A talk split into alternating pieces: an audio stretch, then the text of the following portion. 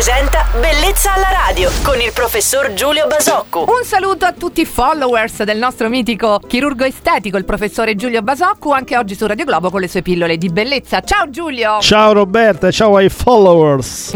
Caro Giulio, settembre è il mese delle macchie, la bronzatura ormai è sbiadita e l'incarnato purtroppo sta tornando più chiaro, svelando qualche traccia sulla pelle, della quale faremo tutti volentieri a meno. Com'è meglio intervenire per cancellarle? Tu consigli un buon peeling o sei più per la tecnologia laser? Oddio, mentre parlavi pensavo 2 settembre il mese delle castagne e dei funghi, no, diciamo è delle macchie.